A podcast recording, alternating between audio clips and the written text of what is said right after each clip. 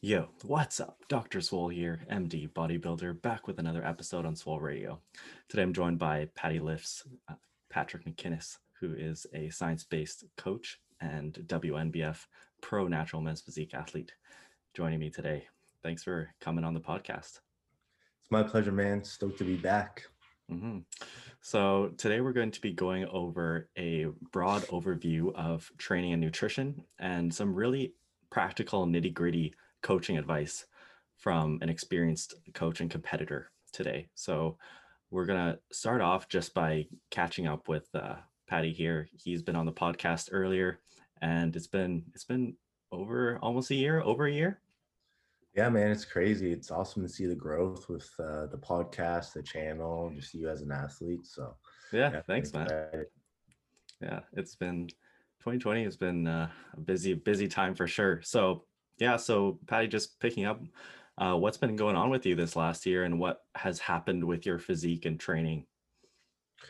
Yeah, man. Uh, there's been lots of ups and downs with the the limitations from COVID, but um, I switched over um, to a power building approach uh, when I came back to Canada uh, because I was in Thailand and uh, with COVID, I, I came back and um, we got the garage set up. So I was limited to a rack, uh, bar bench, and just some dumbbells. Um, but it's been a lot of fun because when you reach a certain level, you know, intermediate to advanced, it's a little bit harder to see the day to day changes in your physique. So it's been great chasing the numbers a little bit more, um, just creating it a little bit more enjoyable for me, especially as an athlete um, prior and as a powerlifter as well.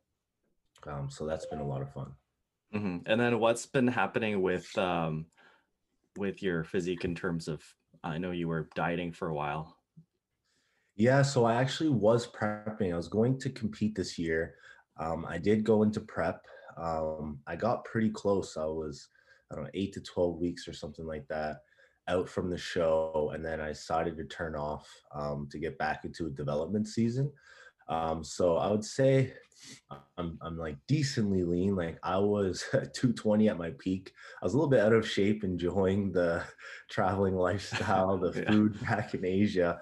Um, but I'm feeling really good right now, around 190 pounds, and I plan on keeping it pretty tight uh, along the way um, as I develop into hopefully competing next year.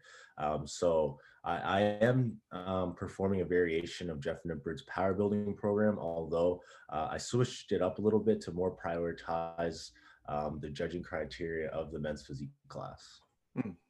Yeah, sounds strategic. Yeah. All right. So switching gears, we're just going to switch over into some training advice and we're just going to talk about some really practical, actionable points that I think are going to be helpful for our listeners here.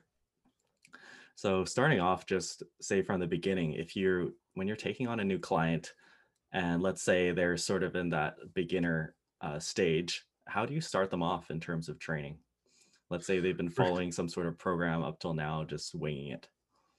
For sure. So what I like to do is evaluate their physique and um, ensure or see what their goals are. So that's what matters the most um, let's say we're taking an, an approach towards eventually competing in men's physique, then of course we have to know the judging criteria of that. So good V taper, good upper shelf, you know, good abs, um, and then prioritize the volume still based on um, that criteria.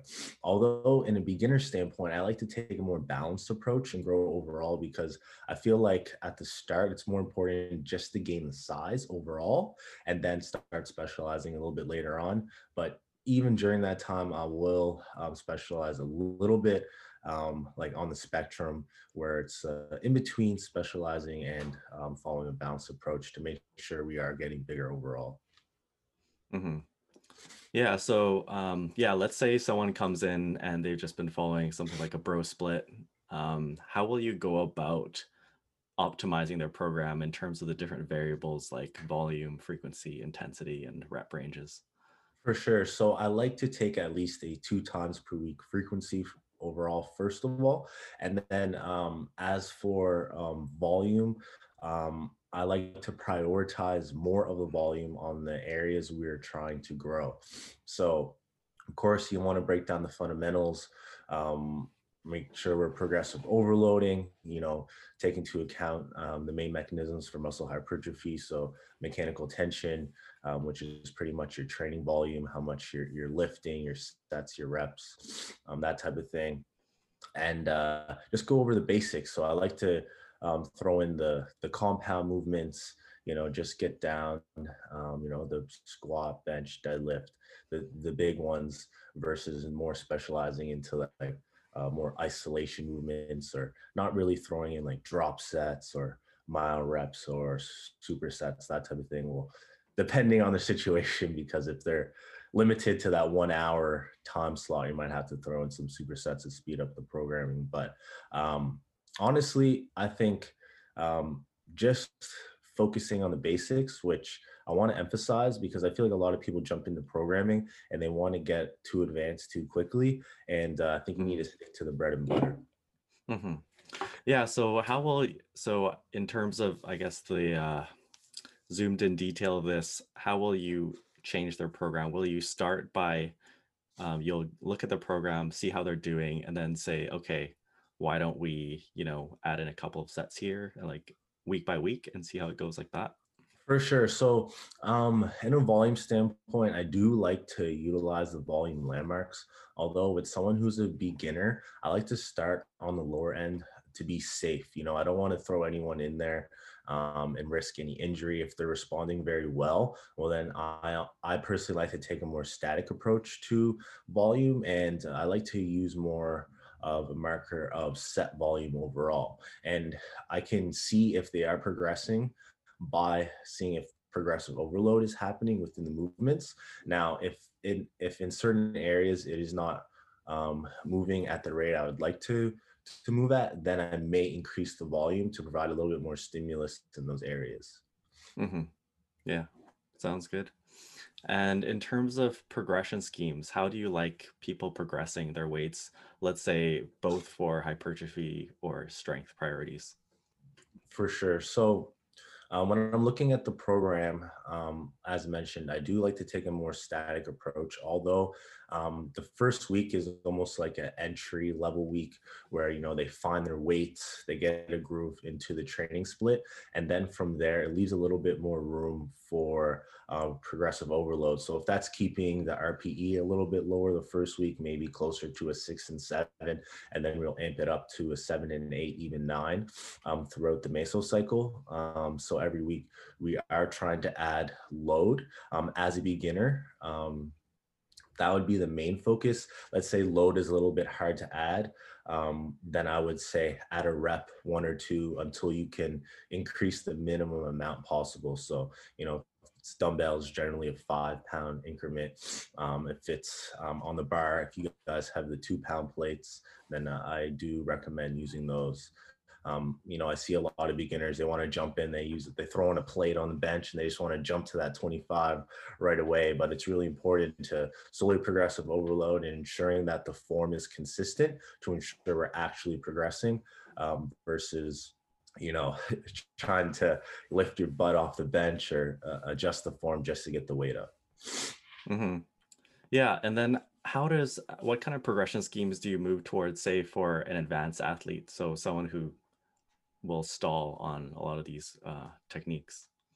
Um, someone who's a little bit more advanced, if I'm trying to increase the weight, um, I would actually increase the frequency. So um, I find that lifting is also a skill. And when you're performing it more often, you're going to be able to get better at that one specific lift and keep the variables a lot more consistent. So let's say for bench press example, um, if you're trying to um, improve your chest. You know, I'll even push it up to four times per week. Now, um, I might have a heavier day.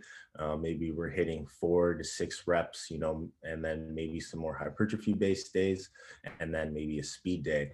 Now, with that said, since the frequency is a lot higher, I do recommend pulling back the RPE to ensure that we're covering, we are recovering in between sessions um, because the goal overall is accumulating the most amount of volume over time. Um, you know, I don't want to put it all into one single session or two sing or two sessions per week. I want to make sure we're getting the most um, overall volume throughout the entire week, and then from meso to meso. Mm-hmm. Yeah, no, that that sounds intelligent for sure. I think that um, people people like to talk about high frequency training and they they maybe talk about a couple studies and just say they just want to jump on it but i think it's really something you have to be careful about in terms of fatigue management where uh, people fall into the trap of saying oh i go from two to three days a week i'm just going to add in duplicate a day and add add that in but it's really not the case you have to take a lot of stuff into account Yeah, for a beginner, I actually don't like to do a high frequency protocol just because it's a lot harder to gauge your RPE and regulate your um, recovery. Um, you know, intermediate advanced people I find uh, have a little bit more experience with their body on how they're feeling and regulating the RPE better. Um, yeah but it's mhm, been something i've been thinking about i guess where you hear people talking about i guess arguing for lower frequencies and i guess one of the the arguments is that if someone is inexperienced and all they know like the only rpe they know is zero like they can they can they train to failure and like smash it and like that's all they know then in that case then sometimes a lower keeping the frequency a little lower can help them like just in terms of managing their fatigue. Um but uh yeah like it, it's definitely something that uh, takes some experience as you as you move into the higher numbers. In terms of progression how will you progress um smaller body parts? So like even yeah like say your arms or your smaller muscles For sure. So I like to almost take the same approach um, with the bigger body parts, um, where our focus is progressive overloading and accumulating accumulating more volume in those areas. Um, some things that you can do is start off with that body part um, during your workouts. So let's say um, you're doing a full body and maybe you're going to be starting with bench press or deadlift or squat, one of the bigger movements. I actually like to start off with arms to make sure um, where you have the most amount of energy, you're not fatigued, you're able to perform um, the best in those areas, and then also continue to increase the frequency so we can accumulate the most amount of volume. Now, um, with that said, I probably would have to pull back in other areas such as chest, shoulders, and back because um, when you're performing those movements, you're also going to indirectly hit those areas as well. So on a chest press, you're going to use your triceps and pulling rowing movements, you're going to be using your biceps um, to just to better regulate um, recovery as well.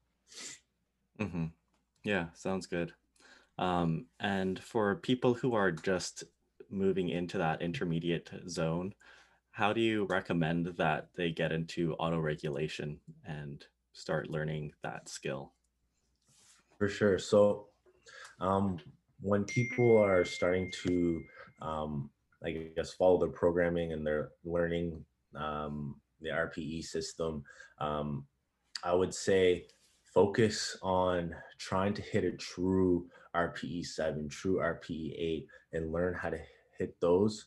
Um, you know, starting out, you might actually have to hit that failure point just to see where you're at. Of course, you want to take the safest approach possible and then practice hitting uh, or leaving a rep or two left in the tank. And I would just say it just takes experience. Um, and then evaluating, um, you know, your biofeedback. You know, are you feeling fatigued? Are you sore? Are you lethargic? And getting getting to be more aware with your body, and then understanding that it's okay to perform less volume now. Beginners and people who are pushing up, or even advanced people, uh, we love to push volume as high as we can. That's what I notice. And you know, you want to get the best bang for buck. You want to put in the most amount of work. But if you Mhm. start doing too much volume, you're actually going to bring yourself backwards. So um, just be aware. And I find that um, you know, really prioritizing recovery um, is going to be um, the best thing. Mhm. Yeah, it was really interesting seeing the science-based sphere going through that phase where there's just that initial volume research, and there was just uh, those few studies that just showed, you know, better hypertrophy just scaling up with volume all like without end, and people were just I just imagine people going to the gym like hitting 40 sets a week and stuff. But anyways, I think that it's important to, you know, realize that there probably is an upper limit of volume for uh, any individual person and finding out that range. in terms of your training, how do you like to measure progress? What's your uh, benchmark for that, especially considering how, um, you know, like your one rep max strength may not necessarily correlate to hypertrophy? Yeah, for sure. Um, so let's say I'm in development phase right now. I like to use the uh, body weight metric of increasing um, 1% of my body weight per month. Um, that is that is a good goal. You know, you're not going to really see that 0.25 increase every single week. Um, it's going to be hard. So I would say a month because if you go anything slower than that, you don't really know if you're making progress. Um, anything faster than that, then I feel like you're going to be adding fat. Um, that you're going to have to just diet off a little bit later.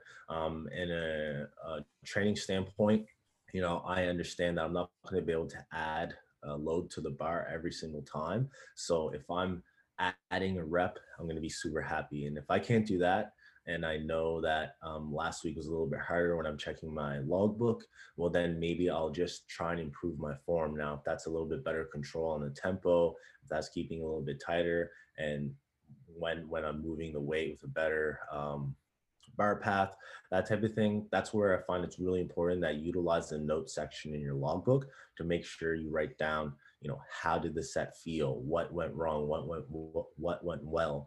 And then you can use those qualitative um, um, things to see what you can do in the future to get better. Mm, yeah. No that's that's great. And in terms of uh, tracking progress uh, what do you like to do with your clients in terms of pictures? Pictures you know you want to make sure that the lighting's exactly the same. You do it first thing in the morning the same thing with your weigh-ins you know if you need to use the washroom uh, make sure you do that before you eat anything um, and then especially when you're in prep you yeah. know like i know that can be tough man. Limited food man. Um, and then you're going to be hitting your mandatory poses. Um, on top of that, um, I like to send out a questionnaire um, you know ask question what was your what is your sleep like? Um, where your stress levels at? Um, how are you feeling mentally? Like did you feel like you had a good week? Um, and on top of that obviously if you can then you can measure your body fat i know there's going to be a lot of limitations with that especially if you're just using a scale with bioelectrical impedance analysis or calipers there's going to be some error but it's going to be at least a decent um, guideline um, from week to week for that one individual person. And then, of course, measurements. Um, now, when you're looking at all of that data as a whole, then I feel like it paints a better picture because you're controlling a lot more things and you have um, more information and you take out less variables or, or error that make that could happen. Mm-hmm. Yeah, out of in terms of things like you're measuring uh, bioelectrical impedance or calipers or uh, measurements which of those do you like and do or do you like them all um honestly it's i find that the biggest limitation is what does that person have available. Um i'm not i'm honestly not the biggest fan of either of those things because unless you're trained to do the calipers then it's going to be really hard. And even when you are trained, the error is going to be huge. And then bioelectrical impedance analysis is actually based off calipers, anyways. So I feel like that's not going to be as accurate. And there's going to be so much variable in there as well. So, like if you're stepping on the scale, it's mostly going to just measure your legs, anyways. And then, um, I just find that, you know, depending what you ate or drank, the like the night before, if it was just before you went to bed, that's going to really um, affect that number, but I find that they're good guidelines. So I would say on a priority list, they're one of the lower things that I'm going to take into account. Mm-hmm. And if you are taking measurements, um, what measurements will you, you use? I like the waist, um, you know, around the shoulder, chest area, um, the arms, each arm, each leg, um, around the thigh, like the biggest part of your arm, the biggest part of the thigh, or around the mid area. But I would say those are decent around the calf, um, just to get a decent guideline. Um, a lot of the time when you're looking at pictures, it, like even if the person is slightly turned a certain way with their posing, you know, it's going to be a little bit hard to just judge on that alone. Um, so you can have these other measurements to help tell the entire story. Mm-hmm. And when you're taking on someone initially, will will you get them to send you videos of themselves training? Yeah. So even even um, you know the advanced people, you I always want to see the form when they're lifting. Like uh, just for an example, for a beginner, I was working with someone and you know on paper it didn't make sense. I, I saw the numbers moving, but I, I feel like the the physical results weren't really there. And then when we took the video, then I, I could 100% see that the RPE was off.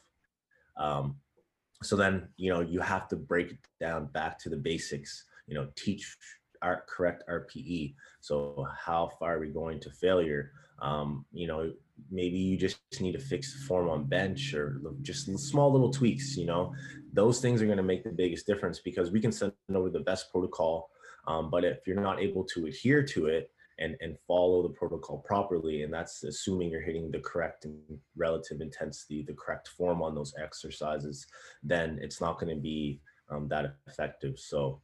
Um, it is really important no matter how advanced you are that you're continuously taking videos evaluating your form evaluating the rpe and um, making sure you're optimizing everything that you can. Mm-hmm. and coming back to um, what you were talking about with your questionnaire that's interesting. What kind of uh, what kind of markers do you like to look at in terms of say sleep? Like how, how will you define someone's sleep and recovery quality yeah, for sure. So um, I asked a couple questions regarding sleep. So number one is how long was that sleep? How rested do you feel? Um, those are those are certain things. I also um, the app that I use also connects with um, uh, Fitbit if you have one, the Apple Watch, and then you can actually see um, how much REM or how much deep sleep or light sleep that they're having, um, and then you can see their sleep quality. And I understand that, you know, you're going through prep, sometimes it's to be a little bit harder to get sleep in. And, um, you know, sometimes you need to pull back with training or look at different things. Are you taking pre workout like eight hours before bed? You know, you need to look at some of the smaller things that, uh, that, you know, you might not think of because you're so focused on just the training protocol or just the nutrition protocol where, um, you know, a small change in maybe not taking your pre-workout eight hours before bed um, could really make. So I would say those three things um, with regards to sleep. Mm-hmm. And then how about stress? How will you sort of quantify or estimate stress and deal with it? So stress, I um, I just have a question that it's a you know out of ten. Um, how stressed did you feel this week, and then if so, why? And um, depending on what it is, you know, I like to share personal um, ways I like to deal with stress. So some things that I like to do is meditation, um, journaling, you know, just self care. So, and, and also just implementing activities that you enjoy and i find like a lot of these things are underrated because you know a lot of athletes are so hardcore they just want to eat sleep train. And mm-hmm. you know sometimes that's not the best thing if it's going to be bringing a lot of stress. So you know maybe you just need to sit down and watch a movie or play some video games. Do something to keep your keep your mind off other things and make sure that you're able to have a, a good quality of life during your finish journey um, because we're doing this to to for happiness you know? Yeah. If someone's going through you know a really rough time in terms of uh, just life events and things how will you uh, manage their training? Um it, it depends on on the situation but you know if we need to deload or like tone back with training drop the frequency of training or even just take a, a, a total rest 100% off training, well, then, um, you know, that might be a good idea for that person. A lot of the time that I feel like uh, most people enjoy training. So um, we, we can continue, but make sure that we are more so emphasizing recovery.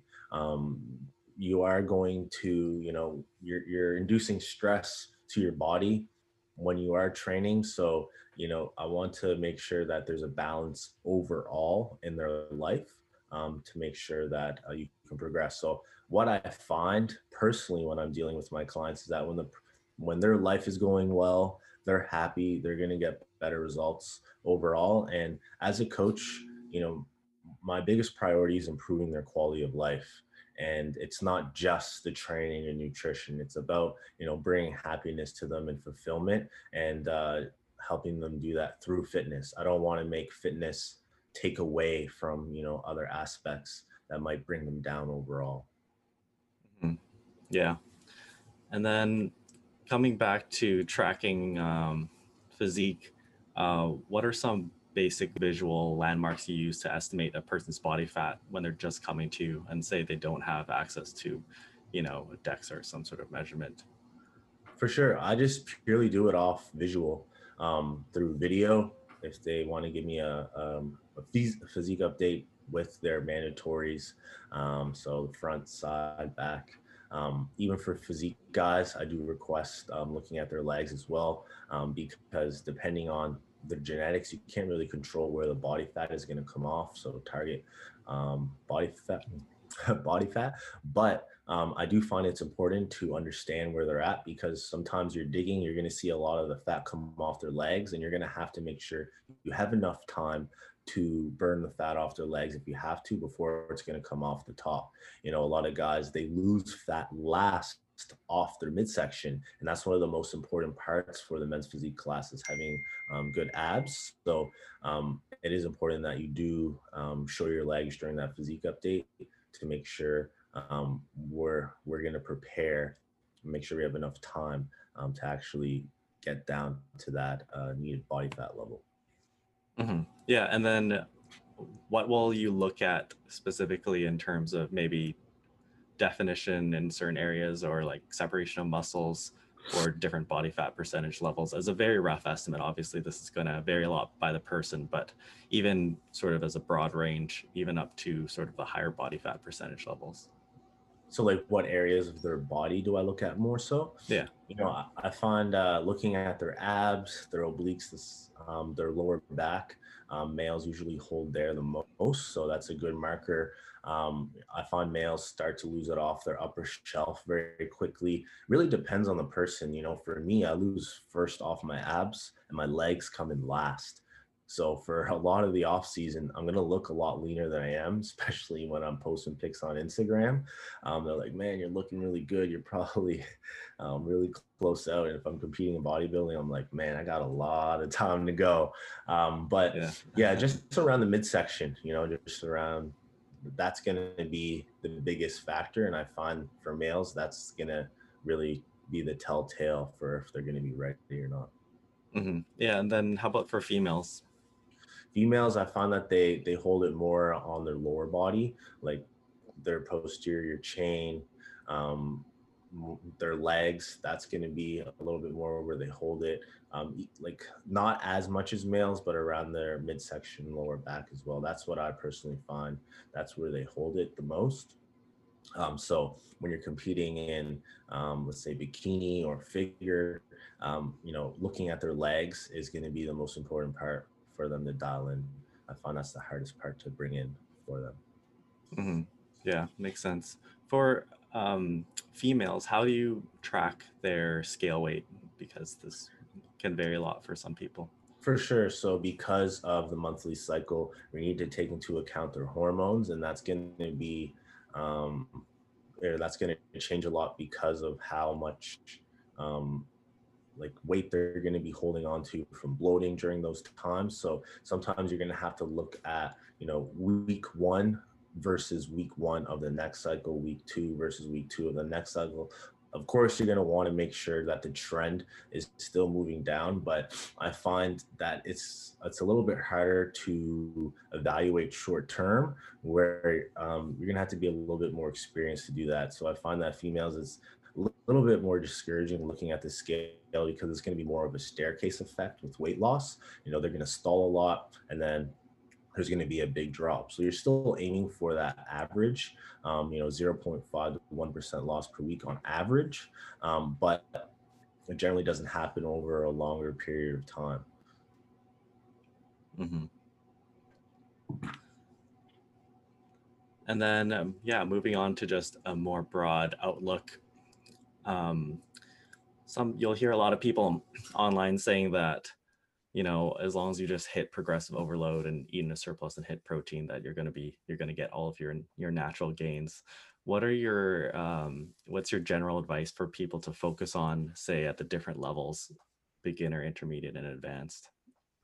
Um, beginner, um, you know, I think it's really important to make sure you have the fundament the fundamentals down. So your form, uh, understanding, you know, what RPE is, you know, just trying to progressive overload, just the very basics. And then as you get a little bit more advanced, then um, you know, you can more focus on um, looking at your logbook and and looking at progressive overload and seeing how high you can really push your set volume.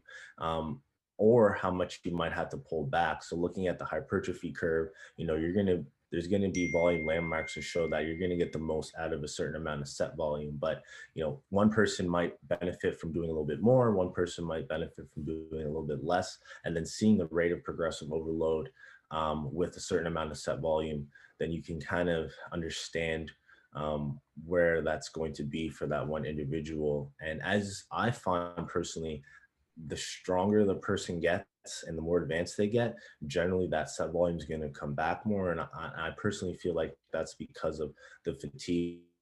First starting out, you're just you're hitting bench press for an example. You're hitting 95 pounds relative to your body weight. You know, it's not going to bring as much fatigue per se versus you know someone smashing like 300, 400 pounds on bench um, relative yeah. to their body weight. So I find that the you're gonna have to find other ways um, to take advantage of the hypertrophy stimulus um, and managing fatigue a little bit better. Um, so for me, um, you know, maybe adding in a little bit more isolation movements for my chest because pressing can be really fatiguing um, with the higher weight. Mm-hmm. Yeah, for yourself, how has your volume uh, requirements changed over your training career?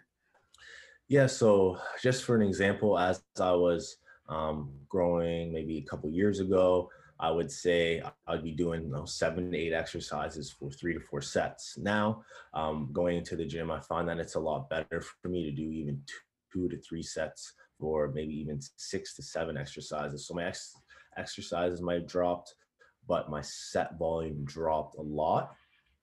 And I find that I'm hmm. progressive overloading a lot more and I'm able to get more volume in because I can hit it at a higher frequency. So I'm looking at my overall volume a little bit um, more, but um, it is my set volume did drop a lot. Um, and it was hard for me as an athlete to find that out because I love pushing it. Um, so and then also something that I do take into account more are my rest days. Make sure I take those and uh, taking deloads as needed. And personally, I like to auto regulate deloads. I don't like to do a mesocycle then deload. I like to, um, you know, listen and, and, look at biofeedback and then see when I, I, should take a deload. Obviously, looking at training variables is, is progressive overload, slowing down, I stagnant? Do I need a deload? Mm-hmm. And yeah, I guess taking a little closer look at your current program. Um, what I yeah, I guess in terms of how you how are your main lifts programmed? Um, so I'm doing a, variation of Jeff Nippard's power building program. So right now, um, it's an alternating split. So um, one week is five days a week, high frequency, then the next week is six days per week, upper lower. Um, now I'm, I'm I am hitting um, uh, my, the big lifts two times per week. Um, ish because of the alternating. I personally like yeah. to tone back on squat and deadlift a little bit because uh, it's so fatiguing and I am prioritizing my upper body. Um, so, you know, I try and hit bench press three times a week when I can. Um, and then uh, deadlift and squat, you know, if I squat twice, I'll deadlift once. If I deadlift twice, I'll squat once um, at the moment. Um, it's more about balancing that uh, uh, recovery for me, which I find that is something that I um, consistently bringing up, but it's been my biggest battle for me personally. Yeah, man, you're a machine. Thanks, the, man. the gym, the gym can't recover, man. Gotta give the gym a rest day, bro. I, I just love lifting heavy, man. It just feels feels good, bro. Just, you get that rush, and then the numbers. I'm just a, a numbers driven guy. When I see the numbers go up, then you know it makes me feel good to know that I'm actually moving forward. hmm Um, yeah, what's the what's the reasoning for alternating the split structure from week to week?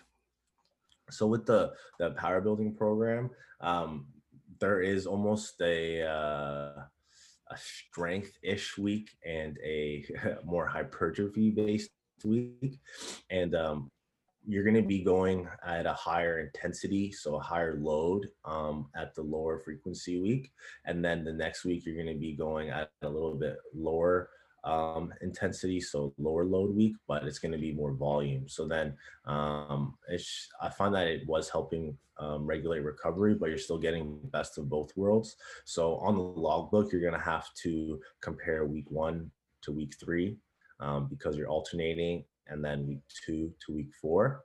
It can get a little bit confusing, but the this programming is more um, intermediate advanced generally i personally don't do that um, for when i'm um, programming usually i like a static um, mesocycle and then just more try and focus on progressive overload each week and then you know increase the rpe after the first entry level week um, but this is the current approach that i'm taking um, at the moment. Hmm Um, yeah, I guess how would you how would you like compare and contrast this sort of style versus like a more um, I guess conjugate training style for someone who's interested in power building? And I guess this would depend on experience level as well. Yeah, um, I think that it, it was really effective. Um, make sure you're getting stronger. So if you do want to focus on strength, now personally, I don't feel like it's an optimal way to train for hypertrophy. If you're looking for purely for hypertrophy, then I wouldn't recommend taking this approach. But since um, strength training is something that I also do enjoy, um, especially when I'm up at this intermediate advanced level, um, because it's harder to see my physique change, then it really keeps me going to the gym every day. Um, and something I would like to say is that you know being consistent over a long period of time is going to be better than you know short bouts of high motivation and then taking time off. So if that keeps you in the gym and that keeps you going, well then it's something that I, I would want you to do. But um, it, it has helped a lot with my strength and you know i'm still not taking a powerlifting approach i'm taking you know a mixed um, strength and hypertrophy approach but i still was able to hit some lifetime prs and i'm hitting um, some numbers within training that i have hit on the platform where i actually competed hmm Yeah, no, that's awesome. Um, what are your plans in terms of competing in um, strength again? Um, so I go through this in my head all the time, and every off season I'm like, ah, I'm probably gonna do a powerlifting meet, but I always go back to just focusing on my physique because I know that strength training is gonna take away from actually developing my physique. Excuse me. Um, so I want to do one with everything going on in the world right now. I'm just more focusing on um, working towards the stage. And if there's a meet that lines up, um, well, then I'll do it. If not, it's okay. I'm not gonna really, you know, do a, um, a powerlifting peak or a, um, you know, prep for it. I'm just gonna continue to train and then probably just take a week off beforehand or deload and then hit the meet just more more for fun. But I'm not sure, man. I don't want to set anything in stone Yeah. right now, and I'm just gonna kind of go with the flow and make a game time decision. Um, just because it's just something that I like to do for fun. Yeah, no, that's yeah, for sure. If for someone who, let's say, had equal priority for powerlifting and bodybuilding, how would you recommend they structure their season or years in terms of planning in competitions? Um, how I would like to do it is that um, when the person is in their off season, you know, I personally like to take that power building approach where you're hitting your main lifts at the start of your workout, then you're getting in the volume after. Um, but within the season, breaking the season down, I like to try and hit the powerlifting meet just before you're hitting prep or just when you're starting prep. Um, it's going to give you the most amount of time to prepare for the meet and the development season. And then um, once the meet is over, then you can um, purely focus on prep because once you start getting into a deficit, um, you know, you're going to have to manage fatigue a little bit more and your lifts are going to start to go down. So I find that in best case scenario, if you can find a show and a meet to line up that way, that would be um, the best way to set it up. Mm-hmm. And coming back a little bit about um, to the progression methods, um, when you when you mentioned yeah that you you like looking at numbers because obviously for an advanced athlete who's a natural, you might not see changes very frequently. For someone who is advanced and purely focused on physique, um, and let's say they they may not be prioritizing, um, you know, strength in in on their main list. What how do you like to measure their progress at that point? Yeah, so let's say for a physique athlete, you know, um, upper, let's say they need to work on their upper chest. I still like to use metrics of their starting movements most of the time. So if that's a incline bench press, incline dumbbell press, I still want to see those numbers move up. I find that it's important. You know, the number one mechanism for muscle hypertrophy is mechanical tension. So I want to see that volume increase over time. And if we have to, you know, amp up the volume in those areas, pull back in other, to more prioritize recovery. We have to increase the volume in those areas. Um, and also another thing, how I like to break down their mesocycles is that I find like taking a more DUP approach um, works a little bit better than more of a linear approach, just in my experience. Um, with the athlete, um, switching up the rep ranges within the week, I find helps out a lot. Um, but that's just a, a personal experience. Mm-hmm when you're when you're implementing DUP like that, what kind of uh, variation in rep ranges are we talking about?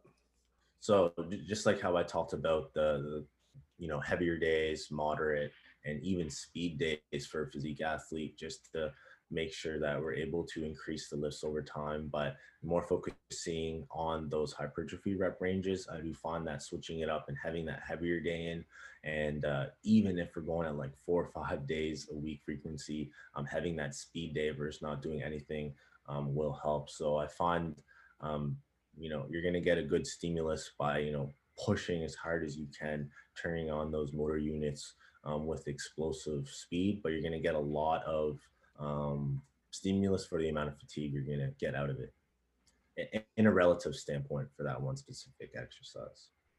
Mm-hmm. Um, yeah. Have you ever seen? I guess there there have been some people who will um, say that as a bodybuilder, at some point you're not going to get stronger, um, especially say on smaller lifts, like for example, like bicep curls. Um, I mean, you're you're not going to see people bicep curling like hundreds of hundreds of pounds. But uh, what are your thoughts on that? Um, you know, you you know, it's gonna take a lot longer, especially so. Let's say you're curling the 50s. From going to 50 to 55 is gonna take so much longer than going from 25 to 30. So you're gonna have to use other ways to increase volume. Um, you know, I personally do like implementing um, intensity techniques um, for those. You know, you're going to get a little bit of more metabolic work that way. Um, but I do want to increase volume. So if that's adding in, you know, let's say myo reps and you only hit four one day and then you get five on the myo rep, one extra rep, then I'm going to be super happy. I know with straight sets, it's going to be a little bit harder. Um, so then even if you're moving at the higher rep ranges, increasing volume, then I'm going to be happy. As long as there's progression over time, then that's what the main um, thing is that I'm going to be looking for. But I, I don't think that you should just believe that you're hitting a wall and you should just stop. You should always train to try and progress. Mm-hmm. Yeah, no, I think that's great. What kind of intensity techniques do you like? Um, you can do cluster sets, rest pause, um, drop sets. Um, you can add in, you know, there's different variations of exercise sequences. Like uh, maybe you're going to be doing um, overhead press and then superset that with push press. Um, those are those are the main ones that I really use. I don't like to add them in too much because it's really hard to measure volume. Um, but you know, you're gonna get a little bit of extra that way. So for the most part, stick to the bread and butter of straight sets and then add those in a little bit later later on. Mm-hmm. Yeah, great. So I think that's been a really productive conversation, and uh, I think that people are going to let it get a lot of, out of this. Um, one last fun question. Um, I just wanted to ask, could you explain to the audience your sleep schedule and why it's so terrible? yeah, man. No, this is uh, this is tough, bro. So, to everyone that doesn't know, I have severe sleep apnea, and I always struggle with I don't know, just ongoing with sleep. And uh, man, it's I literally don't have one. I could be getting up at 3 p.m. or getting up at 5 a.m. It just it's not something that I'm proud of because I do feel like you need to follow a, a schedule, you know, follow your circadian rhythm. You're gonna get more out of that just naturally overall. But just for me, something I need to to work on. yeah anyways so yeah for people who don't follow uh, patty on instagram you'll see him posting at all hours of the day. Yeah. People always ask me man when do you when do you actually sleep? You know i throw in those naps and here and there. I just the times i'm not posting that's when i'm asleep. Alrighty so where can the audience find you yeah, if you want to check me out on Instagram, patty.lifts, YouTube, Patty Lifts, just search it up. And those are my two main platforms that I use. So, mm-hmm. and what's your main demographic that you coach that you like to coach? Yeah, um, so competitors are people who are aspiring to compete, uh, dominantly males, and I would say men's physique, men's physique guys. Great. So I will put those links in the description. Thanks for being on the podcast. Awesome, man. Appreciate your time. It was fun. Looking forward to doing it again, man. That's all for now, guys. Thanks for listening. If you enjoyed this episode, make sure you subscribe, give me a five star rating, and leave me a review. My primary platform is YouTube, so if you'd like to see video content by me, you can find my YouTube channel if you search Ask Dr. Swole. See you next time.